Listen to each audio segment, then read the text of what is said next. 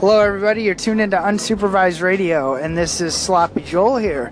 Thank you for tuning in, and I just wanted to share something um, for when you are either doing a project or if you want to invest in something. This is a method you can use whether it is a large scale investment project or just a small job on your yard maybe where you're trying to decide whether you should DIY or hire a landscaper. Use this method for all of that. Um, you can break it down in a few categories. First one is material.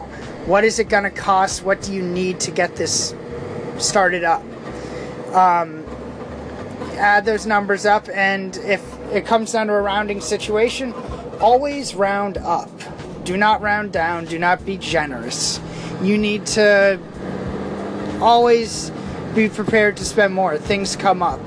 And even set aside a little money for, say, an additional material or tool needed. Because sometimes you can't always estimate perfectly. It, hence the term estimation. Um, the next category you can break it down into is labor. Um, what is it going to cost per hour if you hire somebody? Then, if you're going to do it yourself, remember to pay yourself. Um, my boss's dad always told me this. He said, always pay yourself for projects you do. And then you realistically can assess is it worth your time because you value your time.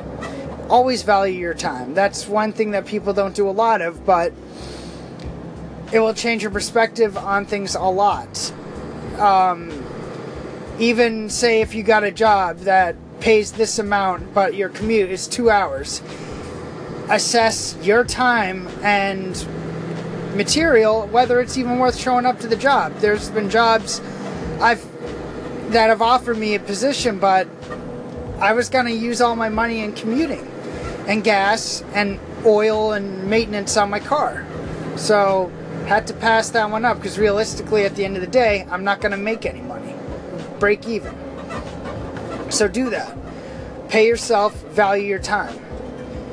So, next to keep in mind is efficiency and reward.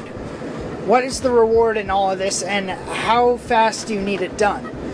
And that's really a huge deciding factor in hiring or doing it yourself. If you work full time, and you only have a couple hours a day to work on this project, um, is it worth what you're going to pay yourself an hour for a project to take that long, or is it worth the extra money to hire somebody to get it done that day?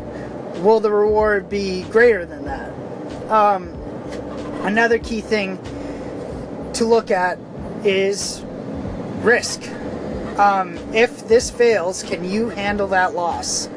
Never, ever invest in anything that you cannot get up from the loss. All right? Never end up in an all or nothing situation. This isn't Vegas.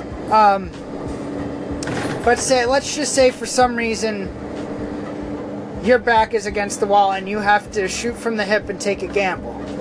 You need a risk net you need a backup plan. How, if it all fails, are you gonna land on your feet and limp away from it? Um, but realistically, the best thing you can do is if the loss is something that you can't recoup from, do not even start or scale it down to a smaller level.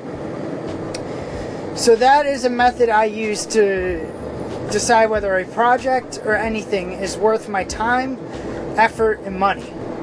Our blood, sweat, and tears and our cash is hard earned and valuable. Do not just throw it away. Use this method. Thanks for tuning in.